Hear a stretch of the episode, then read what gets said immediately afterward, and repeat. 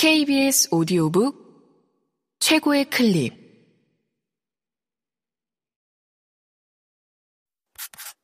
KBS 오디오 북.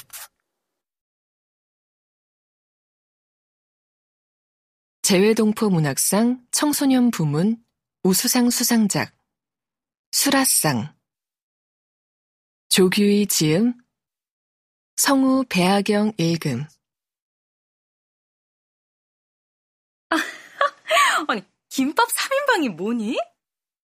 테이블 위에 핸드폰에서 한글로 김밥 3인방이랑 그룹 채팅창이 뜨자 엄마가 깔깔깔 웃으신다.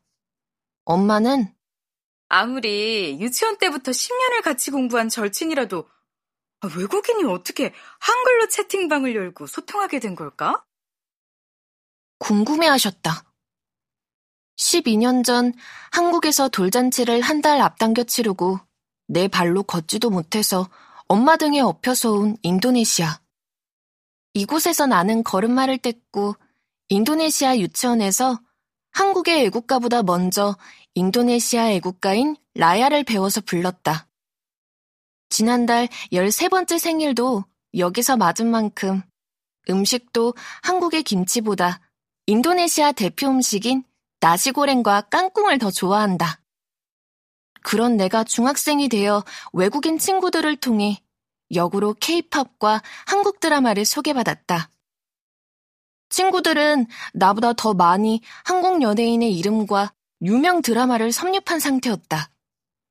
더 나아가 나의 친구들은 한국 문화와 한글에도 호기심을 보인 터라 친구들의 이름 머리 글자 규희, 마리아, 백화를 조합해서 만든 그룹 채팅방 명칭이 바로 김밥 3인방이다.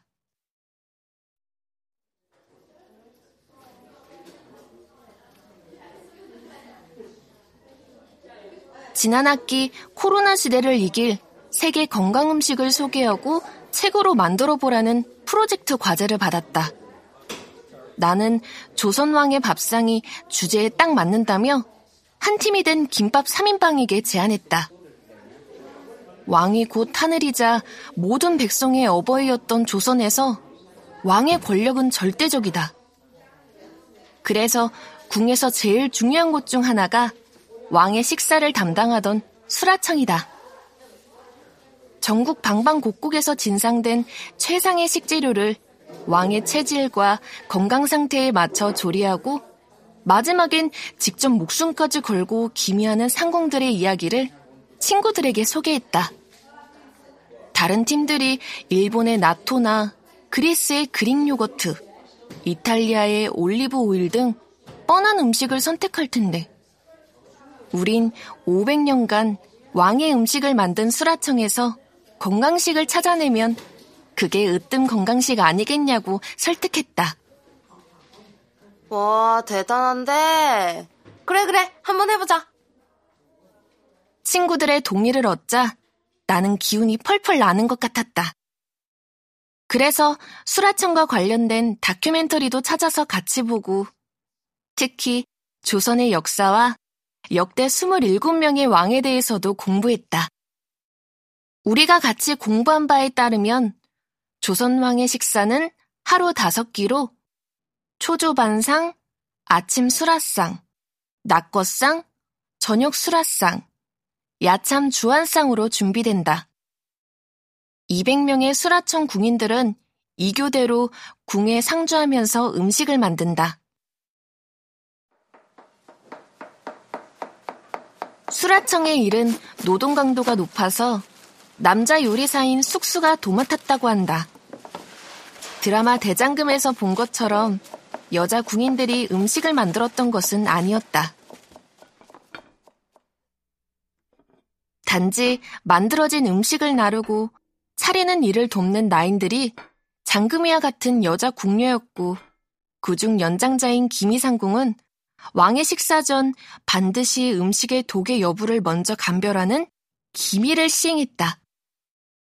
절대 권력에 대한 찬탈이 빈번했던 시기이고 독살로 의심되는 선왕들의 죽음도 있었기에 김이상궁은 자신의 목숨을 내놓고 왕보다 먼저 음식을 먹었다.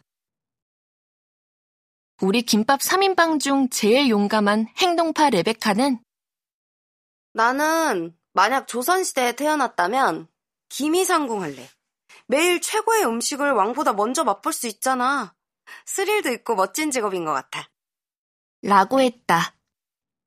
보통 12첩으로 차려진 왕의 수라상은 혼자 먹기엔 상당히 많은 양이다. 수라청에서는 왕과 왕가의 식사 준비 외에 궁인들의 음식은 따로 만들지 않는다. 궁인들은 모두 왕과 왕가의 식사가 끝난 후 수라상에서 남은 음식을 나눠 먹었다고 한다. 레베카에 비해 겁이 많고 쫄보인 나는 그냥 왕이 남긴 음식을 나눠 먹는 무소리 할래. 아무리 맛난 음식도 독이 들어있을까? 걱정하면서 먹으면 맛없지. 맞아. 나도 무수리 할래. 마리아도 내 말에 맞장구를 쳐줬다.